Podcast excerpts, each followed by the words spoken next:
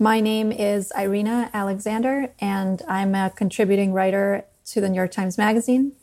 A few weeks ago, I had a story on the cover of the magazine about the collapse of the fashion industry. In April, I was sitting at home, I was bored, and my editor and I were on the phone, and she said, You know, well, what's happening with the fashion industry right now? Because we saw these other industries like restaurants and everybody else, the, the film industry was struggling. And I said, well, actually, I have no idea what's happening in fashion. I mean, I feel like everyone's wearing sweatpants. But I said, you know, I met this guy about a year ago who used to design Band of Outsiders, who was Scott Sternberg. And I said, let me reach out to him and see if maybe he knows what's happening in the fashion industry. And Scott and I happen to live in the same neighborhood in Los Angeles. So every day I was trying to find like destinations I could walk to to just like get out of my house. And one day I walked to his house and I sort of very casually asked him um, what's happening in the fashion industry. The minute he started talking, I realized that the story was so much bigger than I had anticipated. Um, I'd been covering the fashion industry on and off uh, for about a decade. And I knew that the industry had been in trouble long before the pandemic, um, but I didn't realize just how bad it had been and how there had been this ginormous bubble of overproduction with too many shows and too many collections and too many clothes and a sort of set of people who had acted so irresponsibly in a way that really kind of drove the industry into the ground it really reminded me of 2008 and the financial crash. And I thought, what if you tried to write about the fashion industry the way you would any other bubble, like the subprime mortgage crisis, and really got into what happened to the industry on a really granular level? So here's my story called Sweatpants Forever, read by Julia Whelan.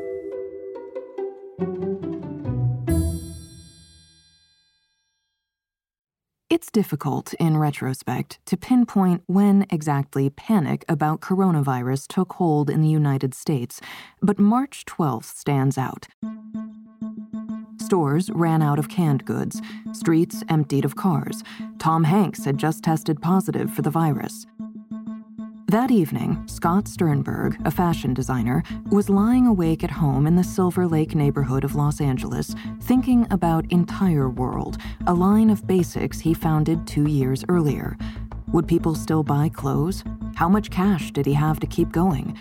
When would he have to lay people off? My band of outsiders' battle scars just opened wide, he said. Band of Outsiders was Sternberg's previous company. He founded it in 2004 as a line of slim shirts and ties. Remember the skinny tie boom? That was Sternberg.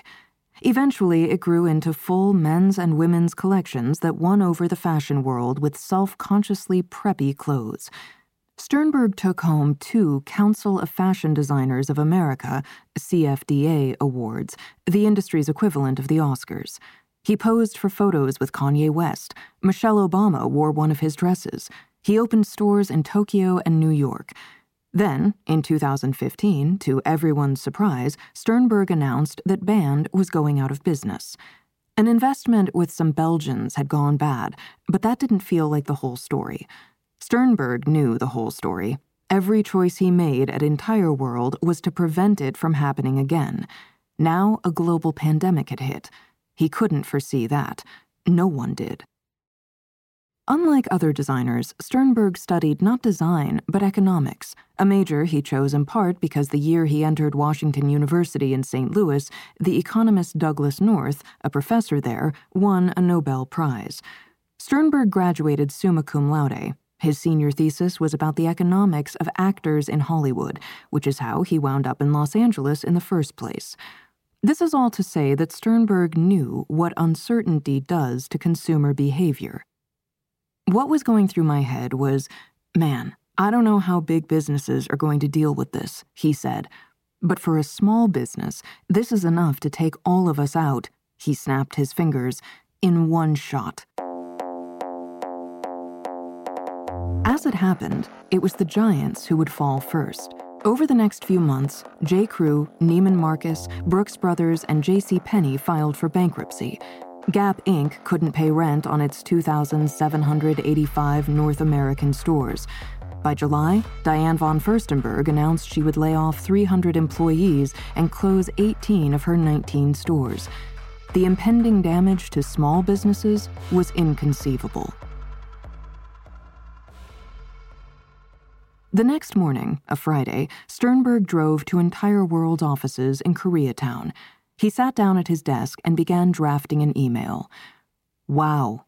I mean, WTF. He didn't run the email by his staff. There was no meeting about it. He just sat down and wrote it.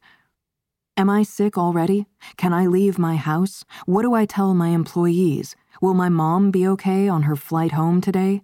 Can Zod, Sternberg's dog, get coronavirus? Did I buy enough TP? How long will this last? Who's in charge? What's next? The email went out to the brand's 30,000 subscribers on Sunday, March 15th. It was, in a sea of daily promotional emails, a distinctly human one. But this was still a promotion. For a sweatsuit, the brand's top seller, a hero item in industry speak. Inspired by a French children's film, entire world sweatsuits come in a prism of cheery colors, and in Sternberg's vision, sort of make you look like a cross between a Teletubby Ben Stiller in the Royal Tenenbaums, and a J.C. Penney ad from 1979. It wasn't long before Sternberg's employees began texting him happy face emoji. On an average day, the brand, still in its nascent stage, sells 46 sweats. That day, they sold more than a thousand. When they ran out of sweatsuits, shoppers moved through the t shirts, socks, and underwear.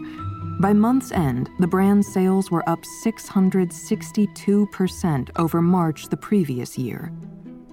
The day we met, April 24th, was the highest grossing day in the company's history.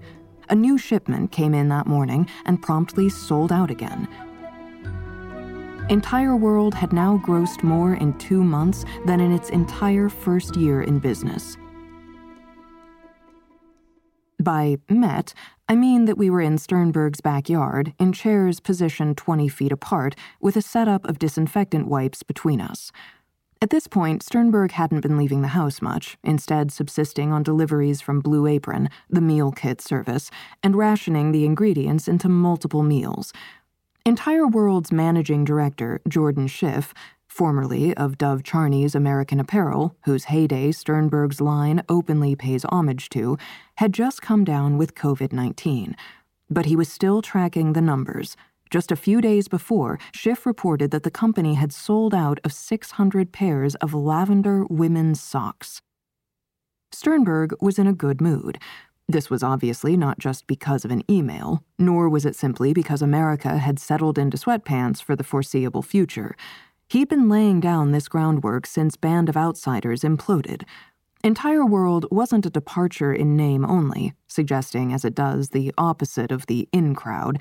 It was also Sternberg's rejection of the traditional fashion system, the one that once vaulted him to success. No more fashion shows, no more seasonal collections, no more wholesale accounts that had become unreliable, RIP Barneys, or the markups required to pay for it all. Band's shirts started at $220. Entire worlds are $95.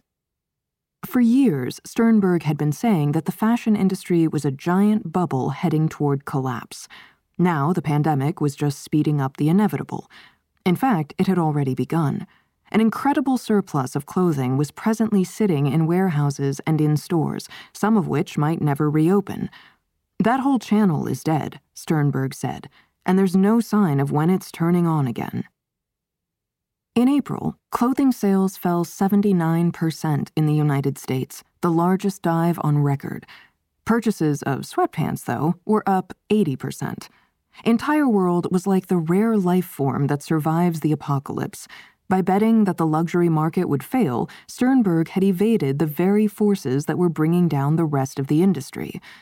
Because you could see the writing on the wall, he said, the Neimans writing on the wall, the Barneys. Listen, Barneys? That was not a shock to anyone. If there's one image that I will remember from the last days of the fashion industry as it has existed for the last two decades, it's Marc Jacobs streaming live from the Mercer Hotel in New York in pearls and perfect makeup. The broadcast ran to 75 minutes in length over two different virtual events. It began on April 15th with Vogue's Global Conversations, a series the magazine introduced to figure out how to fix the fashion industry and continued a month later on May 15th with Business of Fashion, the industry's go to news website. I'm in the process of grief right now, Jacobs told Vogue. Why are you grieving, Marc? the moderator asked. Why? Because this is all very sad. Then, later, how are you going to present your Spring Summer 21 collection? I'm not sure there will be a Spring Summer 21 collection. Jacobs had come to see his fall 2020 show as a kind of farewell. I've said this to my psychiatrist, my lovely Dr. Richardson, he told Business of Fashion after taking a long drag from his vape pen, that I would be very happy if that were my last show. That collection would never be produced. Buyers couldn't place orders, and even if they had, factories were shut down. Jacob said he had to lay off a bunch of people and ask others to take pay cuts. Not that this began with the pandemic. Since 2013, Jacobs's business had shrunk from 250 stores to just four. Speaking to Vogue, he said, This has been a very difficult business to be in for a long time, I think. Things looked different in 2005. I'm choosing that year somewhat subjectively because that's when I started as an intern at Women's Wear Daily. It was a thrilling time in American fashion. A new guard of young designers had just entered the scene, displacing the stars of the 1980s and 90s Donna Karan, Calvin Klein, Michael Kors, and others, and re energizing the runways. Interns don't see much, but occasionally Fashion Week invites trickle down. My first show was Zac Posen in something like row 8. My second was Proenza Schouler. Those designers, along with Alexander Wang, Derek Lam, Phillip Lim, Rag and Bone, Rodarte, Jason Wu, and later Joseph Altuzarra, seemed to grow into global brands overnight with the help of store buyers and fashion editors eager to usher in a post 9 11 generation of American talent.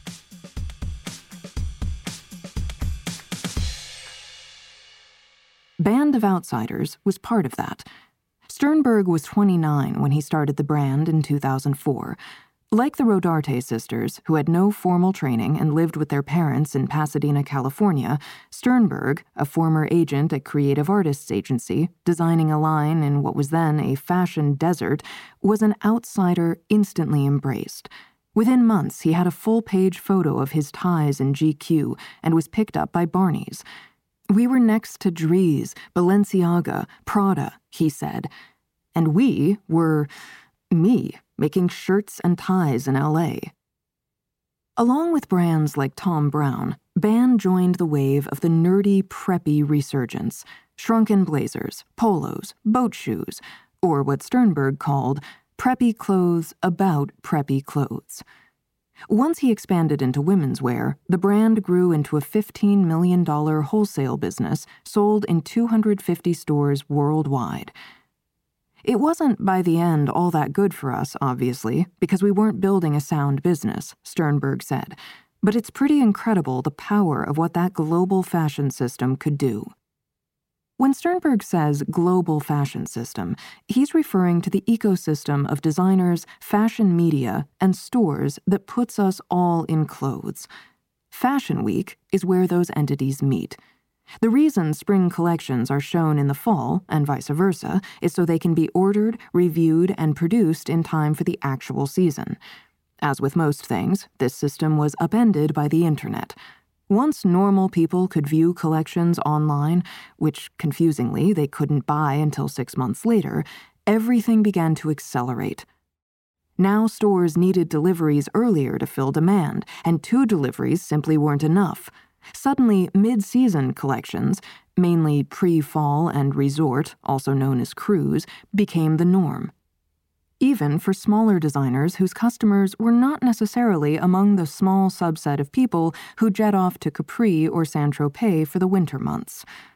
So designers went from making two collections a year to four. If you had a men's line, maybe it was actually six, and if you were Dior or Givenchy, you were also doing couture.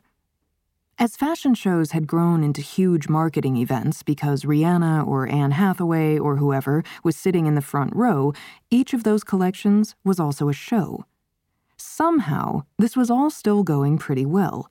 Consumers were consuming, store buyers were buying more, and designers produced more and faster.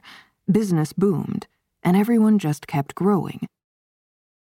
If there was a turning point, it might have been fall 2008 that year, New York Fashion Week drew an estimated 232,000 attendees and generated 466 million in visitor spending. 3 days after it ended in September, the economy collapsed. The luxury market was already oversaturated, and now there was no one to buy the stuff. Stores panicked and marked everything down early. But then they did it again the next year, and the year after that, relying on markdowns to generate revenue and training consumers to shop on sale. So now you had summer dresses arriving in January and being discounted before the weather would even allow you to wear them. The fashion cycle stopped making sense. Despite dwindling budgets, thousands of people were still flying all over the world every two months for the shows. Designers started to crack under the pace, most notably John Galliano, who attributed his 2011 anti Semitic rant and subsequent firing from Dior to work related stress. And the clothes themselves got kind of weird. The sped up calendar gave birth to seasonless dressing, a trend of Frankenstein clothing items, toeless boots, sleeveless coats. You get it. When you're delivering fall in July, it's really not about the weather anymore. This might have been the time to rethink things. Instead,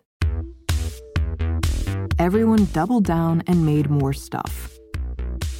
As online retailers like Net-a-Porter and Matches Fashion gained traction and everything was suddenly sold everywhere, department stores looked for new ways to draw customers. Enter novelty a term for the sometimes literal bells and whistles that buyers increasingly ask designers to add to collections in order to entice straying customers like cats. If in the last decade you've gone looking for a simple cashmere sweater and instead encountered ones with zippers, giant animal faces, glitter shoulders, or distressed anything, that's novelty. If you found yourself annoyed, you were not alone. That was so we could sell to Saks, Neiman, Barneys, Nordstrom, Colette, and everybody could have their own special thing, Sternberg recalled. I was basically making stuff I didn't like because I thought a buyer wanted it, not even the customer.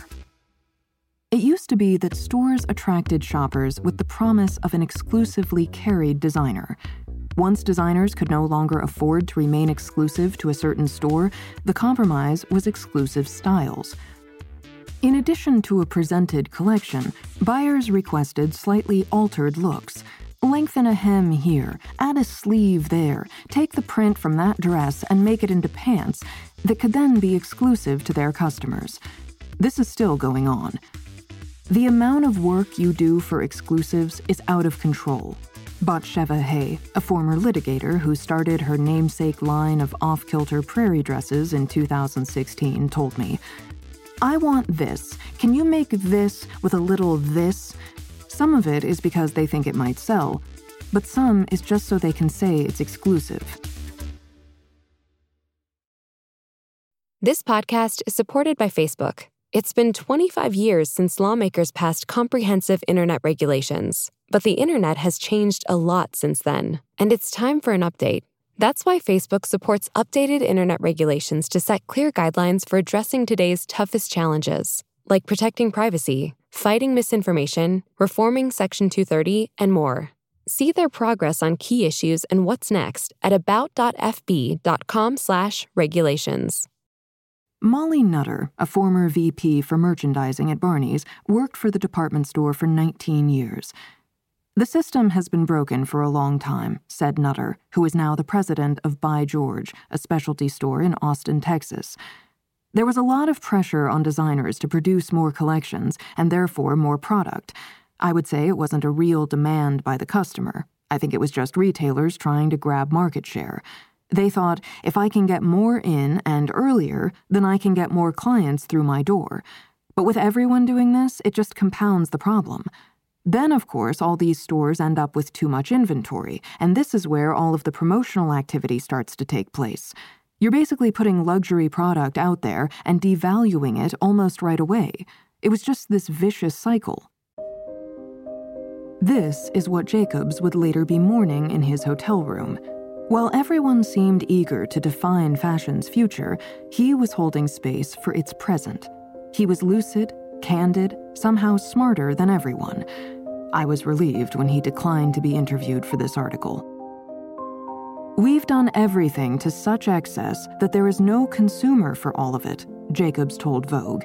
Everyone is exhausted by it. The designers are exhausted by it. The journalists are exhausted from following it. He added, When you're just told to produce, to produce, to produce, it's like having a gun to your head and saying, you know, dance, monkey. In 2013, Sternberg sat down with the chief executive at Barneys at the time, Mark Lee, who Sternberg says overpromised how much inventory the department store would be able to sell. Barneys promised us the world and never delivered on any of it, Sternberg said. Lee did not respond to requests for comment. And it was stupid of us to listen to them, but we trusted them. That was a complete killer. And you feel insecure, like, I need Barneys to be cool. And then there are these things called RTVs.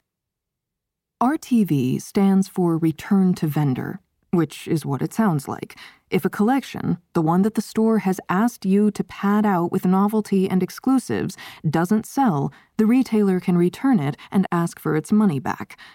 According to Nutter, as stores struggled, the terms of this deal got worse. In some cases, stores asked designers to sell on consignment or to share costs if a certain percentage of the collection didn't sell at full price. So let's say a store decided to mark the collection down early. You now owed it for those losses. Even as I'm telling you this, Nutter said, I'm like, isn't that crazy? It is. It is crazy. And here's where it got even crazier. In order to protect exclusivity, stores had to commit to even larger buys, ordering more clothes than they could possibly sell. Then, when they couldn't move the stuff, they'd return it. Thanks to the rise of fast fashion and the luxury market's simultaneous attempt to keep up with its impossible pace, it all started to feel disposable. So detrimental was the cycle of overproduction and discounting to luxury goods that in 2018, Burberry, the British label, revealed that it had been burning, not metaphorically, but literally burning, $37 million of worth of merchandise per year to maintain brand value. In short, fashion seemed to slowly annihilate itself. Remember Fashion Week? While incurring all those losses, designers were still putting on shows roughly every three months, productions that ran hundreds of thousands of dollars, or millions if you were Chanel. The problem is that everyone who attended the shows and streamed them out via endless blurry Instagram videos was actively making the case for the demise of their jobs. Because if you're there watching via the tiny screen on your phone while the real live show is happening feet away, why even go? God bless fashion media, Sternberg said. They still have not caught up to the idea that everyone is seeing it at the same time. It's such a little scam, Fashion Week, he continued. I love doing shows, but you get caught up in it, and then you can't stop, because if you stop, they're going to write about you stopping, and you're going to look like a failure. Or the stores will stop buying your stuff, and you don't really know why they're buying your stuff, but they're buying it, and you're not relevant anymore if you're not doing a show. Sternberg acknowledged that there were other factors that killed Band of Outsiders, chief among them his own inexperience in scaling a niche brand, but ultimately he was underfunded and overleveraged. The day he opened the store in Soho, with a Momofuku milk bar attached, he knew it was over. Sternberg took a $2 million convertible loan from CLCC, a fashion fund backed by a Belgian shipping magnate, and defaulted six months later. The brand was collateral. Band has since been reborn as a zombie version of itself, run by the Belgians. In May 2015, he handed off passwords, keys, and a storage locker in Pomona, California, with the brand's archive and walked away. But it wasn't some big disaster, he said. Well, by the end, it was a little bit of a disaster. Sternberg's story was not unique among his peers. In Europe, luxury fashion conglomerates like LVMH and Kering paired young designers with experienced business people. In America, it was much more entrepreneurial. Andrew Rosen, a founder of Theory and an early investor in Proenza and Rag & Bone, told me. You had a lot of these incredibly talented young designers that frankly didn't have the business partnership to go along with it. I asked Sternberg if he felt as if he'd lost the narrative. To some extent, I didn't lose the narrative because I never had one, he said. I started making shirts and ties for men, and everybody loved them. Then I made men's clothes for women, and everybody loved them. All these amazing stores and magazines were eating them up. I was just a kid in a candy store, waiting for an adult to step into the room and rein it all in. The adult never came.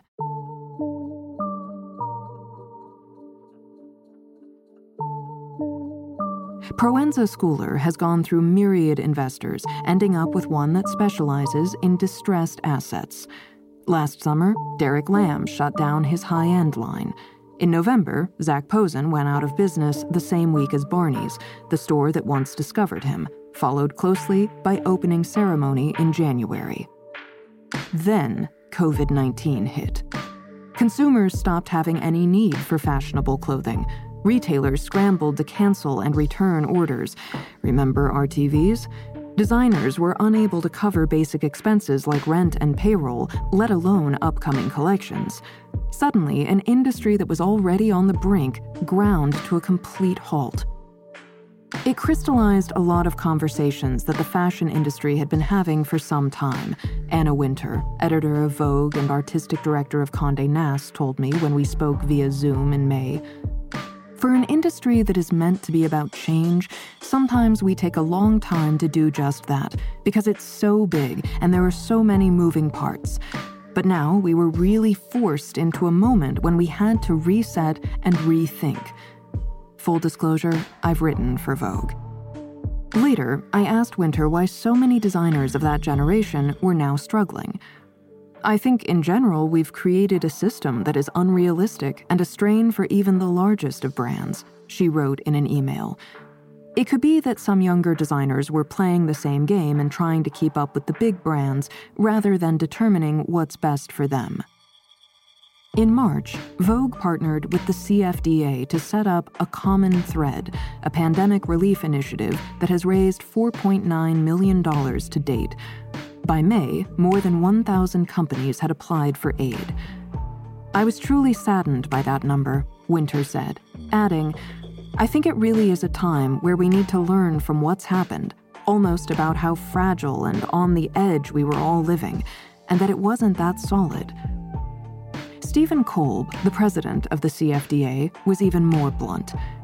I think there will be brands that don't come out of this still a business, he said. How did we get here? This is a question I asked almost everyone. I think everybody would say it's the other and not themselves, Kolb told me. I don't think you can blame one person or one part of the industry, Wintour said. Certainly, the media had something to do with it, as everything went so instant through digital and the emphasis on what's new. In May, I called Jeffrey Kalinsky, the retail pioneer who opened Jeffrey in New York's meatpacking district in 1999, transforming the neighborhood into the retail zone it is today. Kalinsky was first in New York to sell Band of Outsiders. In 2005, his stores were acquired by Nordstrom, one of the department stores said to be well positioned to survive the pandemic. I think all of us played a part, Kalinsky said. It was the stores and the customers and the brands and all of us. I hate what's happening in the world. But I think if there's anything good that can come out of this, it's the chance to look at ourselves. Four days after we spoke, Nordstrom announced that it was closing Jeffrey.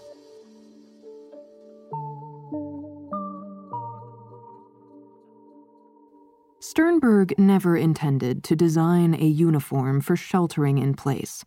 After Band of Outsiders folded in 2015, he padded around his house for a few weeks and avoided the press. Then he got an email from Gwyneth Paltrow. I was so sad when Band closed, she wrote. It was a dark day for fashion. I'm not sure what you're doing, where your head is at, or if you have a non compete, but I have an idea I'd love to run by you. Soon, Sternberg had a job designing Paltrow's clothing line for Goop, her wellness and lifestyle business. Meanwhile, he thought about what he might like to do next. Sternberg surveyed the fashion scene and saw a lot of noise. The luxury minimalism of countless Celine copycats, the maximalism of brands like Gucci, the full gamut of streetwear from Supreme to Vetements. He wanted to do something that felt like a palate cleanser. Sternberg took meetings with Target and Amazon Fashion and pitched Super Product, a line of well designed basics that he hoped could be what the Gap once was. When neither went anywhere, he decided to do it on his own.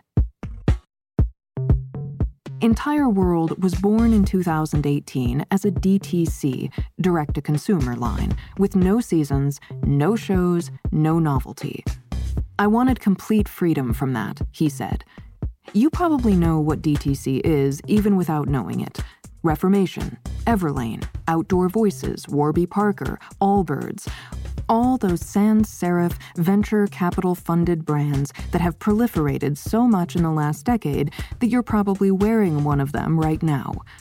Have you ever bought clothes from an Instagram ad? That's DTC.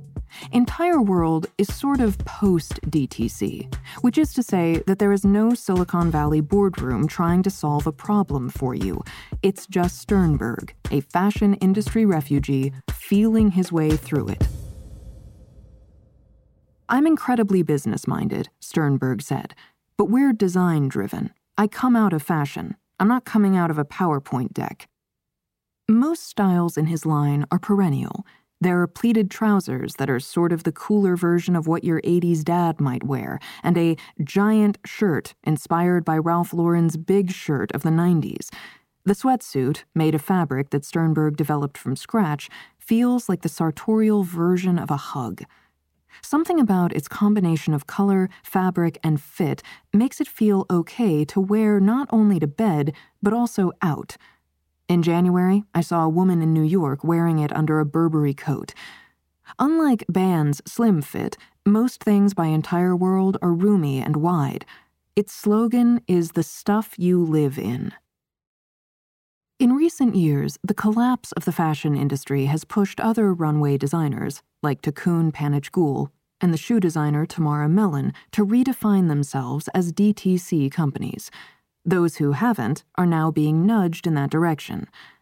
Take Batsheva Hay, for instance, who in April had more than half of her wholesale orders slashed and $100,000 owed to her by retailers. When I reached her, she was packaging web orders from a lake house in upstate New York and selling face masks via Instagram. She estimated that before the pandemic, DTC was about 10% of her business. But now, it's kind of all my business, she said. Emily Adams Bodie, a menswear designer who won a CFDA award last year, was until recently sold in 120 stores worldwide, with e commerce accounting for less than 10% of her sales. In May, Bodie was at her fiance's parents' home in Canada, rushing to put her spring summer collection online. Stores that we've had in our Excel sheets on the probability of getting paid at 90% now call us and say they're closing, she told me. We have to completely rely on our own selling because at the end of the day, I don't know how many stores are going to be able to carry the weight in another six months. Last November, just as everyone declared that retail was dead, Bodie opened her own brick and mortar store on the Lower East Side. The store, which is sort of the old school version of DTC, ended up saving her. What she projected to sell in a month, she started selling in a day. I don't think we'd be here without the store, she said. Hay was also looking at store space just as the crisis began and planned to again. There's going to be a ton of empty retail space, she said. I'm sure I can find an amazing deal. The pandemic has also forced a correction of the calendar. With factories shut down and deliveries delayed, many of this year's fall collections will, for the first time in a long while, actually arrive in season. Some in the industry have even talked about pushing the unseen and unsold 2020 collections to 2021 to avoid losses. Which, by the way, is not a bad idea, Sternberg said. It's what the clothing industry has over the food industry. In the food industry, the aged inventory rots. The fascinating part is that in order to do that, to give that aged inventory value again, requires literally killing fashion, that nebulous deity that says something is in this year and not the next. In May, two separate groups of designers banded together to put forth proposals on how to change the industry. Each essentially pushed for the same thing later deliveries, delayed markdowns, fewer collections. I think a lot of us are aligned on this idea that seasons have to go back to what they were. Joseph Altuzarra, who signed both proposals, told me. The only person who didn't think fashion had been moving too fast was the designer Virgil Abloh, even though he had to skip his own fashion show in Paris last September, reportedly because of exhaustion. Abloh juggles his streetwear label Off White with Louis Vuitton menswear, as well as collaborations with Nike, IKEA, Evian, Jimmy Choo, and others. I work at the pace of my ideas, and those come often, he told me. The consumer today is a hyper being. I'm not one to say, let's go back to the old days when we had rotary phones or something. He called revising the delivery schedule an obvious fix, more so than a profound idea or anything. What does all of this mean for the shows? There will definitely be something, but nothing resembling Fashion Week as we knew it, Wintour told me. Abloh announced that he will no longer show on a seasonal schedule or base his shows in one place. The Belgian designer Dries Van Noten will not show until 2021. Chanel premiered a virtual resort show the week that the George Floyd protests began and came off as mostly tone deaf. Alessandro Michele, the Gucci designer, has reduced the number of shows from five to two, doing away with seasons and gender altogether. There has also been talk of virtual reality and films accompanied by fabric samples. In New York, the CFDA will still be the official scheduler of New York Fashion Week in September, though it's unclear why mostly digital shows would have to be scheduled. I think Fashion Week is over, Hay said. I'm pretty sure it's over forever. If not the shows, then certainly the collective circus that travels from New York to London to Milan to Paris twice a year. The more important question is whether people will buy clothes that aren't sweatpants in the near future. Some are already designing with that uncertainty in mind. Altuzarra, who makes the opposite of homebody clothes, told me he was adding softer fabrics and more relaxed silhouettes to his Spring 21 collection. Not necessarily like loungewear or athleisure, he said, but I think after spending months in sweatpants, people are going to want to feel comfortable. Hay, meanwhile, was pivoting from party dresses to house dresses. I'm just like, okay, we're home more, but why does that have to be sweatpants? She said. Can it be a dress? A house dress is completely easy. You can throw it on, zip it off, whatever. Maybe I'm going too far imagining a future where we're constantly in and out of quarantine, but business wise, I'm sort of preparing for that. And if that's the case, what happens to designers like Jacobs? When asked about online shopping, Jacobs told Business of Fashion, I love to go to a shop. I like to see everything. I like to touch it. I like to try it on. I like to have a coffee. I like to have a bottle of water. I like to get dressed up. He raised his eyebrows for emphasis. But ordering online in a pair of grubby sweats is not my idea of living life. Incidentally, Jacobs's fall 2020 show in February was among his very best.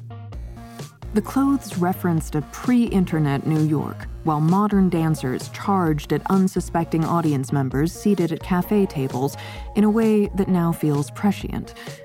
In 2008, Sternberg used to sneak into Jacobs' shows at the Lexington Avenue Armory, as everyone did then. I'm a huge Marc Jacobs fan, he told me. That was the year that Santigold and MIA played on every runway, and there was a magic to the way that the music, the stomping models, and the fabric in motion gave fashion its heartbeat. The incredible talent of someone like Jacobs is that his clothes didn't even have to be produced or worn to have influence. He's all about starting a conversation that then threads its way through the system, eventually landing in a consumer's hands via a perfume or an accessory, if at all. So, what happens to Marc? Sternberg asked. Where does he end up?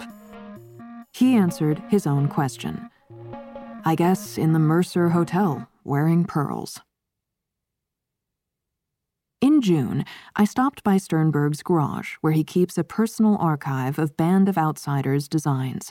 There are crates labeled Turbs for the turbans he sent down the runway for fall 2013, a collection inspired by Billie Holiday and Atari video games, and SS 12 for spring summer 2012, which referenced Peter Weir's Picnic at Hanging Rock. There are also polos from his This Is Not a Polo Shirt line, fur jackets, before he got off fur, from the show that opened with mountain climbers rappelling from the ceiling, and bandage skirts stitched out of suspenders. I made that. Yay me, Sternberg said flatly. This is some ugly print that Rashida Jones wore on Good Morning America, he said. Sternberg loves Jones. It's his own work he's ambivalent about. What do you do with all this expletive? You don't want to throw it out, give it away? Should someone be wearing it? It's not art, for God's sake. Going through this stuff, Sternberg was a bit like a musician revisiting the hits he made before he got sober. He loves them, he really does, but the excess of it weighs on him.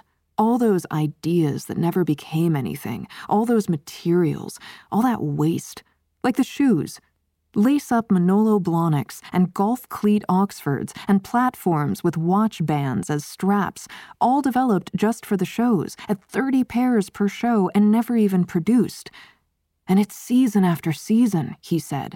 It's not like you're making an iPhone where you're going to mass produce it and then iterate on it. Last year, Sternberg let his CFDA membership lapse. He saw it as a largely New York Fashion Week centric institution. They don't offer anything for what I'm doing, he said. They should be trying to figure out what all this is and how they could support it. The CFDA subsequently reached out to Sternberg. They were sort of like, What are you doing? And I just said, This is what I'm doing. What are you doing? When you're in my zone, let's talk. When I asked Kolb if the CFDA could do more to support DTC companies, he said, I think that's a big question. That's not an answer I have. It was ultimately up to the board, he added, but I know we have those conversations all the time. Whatever tensions there may be, everyone I spoke to praised Sternberg's reinvention in the way that fashion people praise things, which is to say, with a tiny bit of shade. Love Scott, Anna Wintour said. It seems very honest to me and very realistic. I understand not everyone can afford Marc Jacobs or Chanel. Kolb told me, I think Scott is a brilliant marketer, adding, it works really well with a basics brand. But he also credited him with anticipating this moment. Whatever happened between him and the investors and however he got out of that maybe at the time was painful, but it enabled him to start over. I think brands that are in it now, it's much harder to make that change. Even Virgil Abloh, the designer of Vuitton menswear, was excited when I brought up Sternberg's name. Oh, I loved Band of Outsiders, he said. My question is where did he go? By June, U.S. clothing sales rebounded, but they were still down overall from the year before. Market analysts predicted that with infections soaring again and stimulus money running out, that uptick might be temporary. The anomalies have been mostly athleisure companies, like Lululemon, the purveyor of bougie leggings, whose shares have surged in recent months. Entire World is still tiny, but in its second year, Sternberg says its revenue is already eight times that of Band of Outsiders by the same point, and that's while selling much more product $15 underwear and socks, $32 tees, $88 sweatshirts. Despite the recent good sales, Sternberg has still had to scale back. In February, he expected to get a round of financing from investors in Korea, but then the virus hit there first, and that evaporated. The same week that the sweatpants were selling out, he laid off three of his nine employees and cut styles he planned to add in the fall. Even before the pandemic, persuading investors to bet on clothing brands had become a drag. This is the schmata business, he told me. It's no longer sexy. Investors want something disruptive. When they're with their investor friends, they want to say they invested in like flavored water or an operating system that changes the way we walk. Investors that do pump money into DTC brands are after swift returns, pushing companies to grow big and fast in a way that's unsustainable. One such casualty was Outdoor Voices, the athletic apparel company that reportedly took in $60 million of venture capital money and faltered in February with its CEO ousted and its valuation plummeting. After what happened to Band, the last thing Sternberg wants is to grow too fast for his own good. Investors are only interested in, like, billion dollar company, unicorns, Sternberg said. Sternberg doesn't want to be a unicorn. He just wants to be profitable by next year. The second Band tried to grow, that's when we stopped being profitable, he said. Sternberg wouldn't remember this, but we met briefly a long time ago when I covered his spring show in September 2008, mere weeks before the financial crash. He seemed different now, sort of softer around the edges, which also happens to be how he describes his new line. I'm much lighter as a person, he said. I know that whatever I'm doing for work is not the end all be all of my life. That doesn't mean I don't emotionally invest in all this and want it to thrive, but my identity and sense of self worth isn't tied to its success or failure. Would I like this to work? Sure. But is it going to ruin me? No. The last week, Sternberg admitted, had been rough. Though Schiff, his managing director, had recovered from COVID 19, a billionaire seed investor informed Sternberg that he would not be investing any more money. And it's not like we haven't hit our numbers, Sternberg said. In a way, if it weren't for the pandemic, this might have been the end of entire world. When the pandemic hit, he had maybe six weeks of runway left. The sales boom has extended that to at least the end of the summer. Still, he had to get more product up on the website, and for that, he had to pay his factories. He found the whole thing depressing. Here he was, perhaps the only one in fashion who couldn't sell merchandise fast enough in a pandemic, and no one was interested in investing. It's a slog, Sternberg said. It's a constant series of disappointing conversations. He thought it was indicative of where the industry was now. Someone like Marc Jacobs would probably be okay because he was backed by LVMH. But what would happen to the upstarts? If the wholesale model could no longer be relied on to fund young designers, and private equity and venture capitalists pushed them to expand so quickly that they inevitably imploded, was there any hope for brands to grow slowly and thoughtfully over time? If not, fashion might go the way of other industries, like film, in which there are the blockbusters and the tiny indies and nothing in between. Band didn't need to be a $100 million brand, Sternberg said. But is there a place for a $30 million brand that can self sustain and be around year after year? Certainly not with big backers, because that's not interesting to them. Wholesale used to be able to support that, but it also ultimately killed it. Fashion is, by definition, unpredictable. People buy clothes for illogical, emotional reasons. The challenge, as Sternberg saw it, was to build a brand that could be immune to trends and novelty and whatever dystopian disaster was coming next. The trick with fashion is that we're not selling toilet paper, he said. Which, of course, during COVID, toilet paper sales go up. But ultimately, it will level out because there's only so many butts in the world. That hasn't changed. People are just hoarding. Fashion is really different. You have to assume the cycle will change even if you're doing commodity. And how will you keep up with that? How do you build a business that can sustain those fluctuations over time? That was his pitch, anyway. But so far, no one seemed to be listening. One investor suggested that maybe Sternberg should turn Entire World into a TV show that would advertise the clothes. Sternberg, sounds easy. Another told him, Wow, it's great that you're doing well, but I'm actually looking into distressed assets now. Instead of investing into a young business that was actually making money, the investor was looking to swoop in and pick off bigger brands that were now on the brink of bankruptcy. Reviving a corpse was easier than tending to a newborn. As this investor saw it, that, in the end, held the promise of a bigger payoff.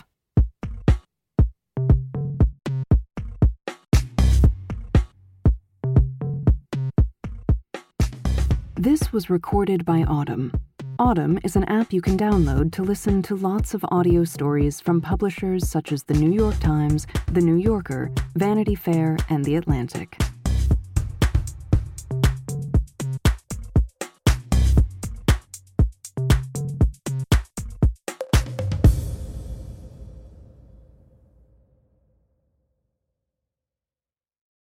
Unless you've been living under a rock, you've probably been hearing a lot about the stock market lately.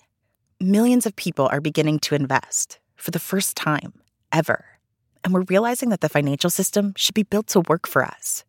That's why Robinhood is creating real human education resources, truly digestible financial news, and a platform that lets you invest in your own way, on your own terms. The next generation of investors is already here, and it includes you.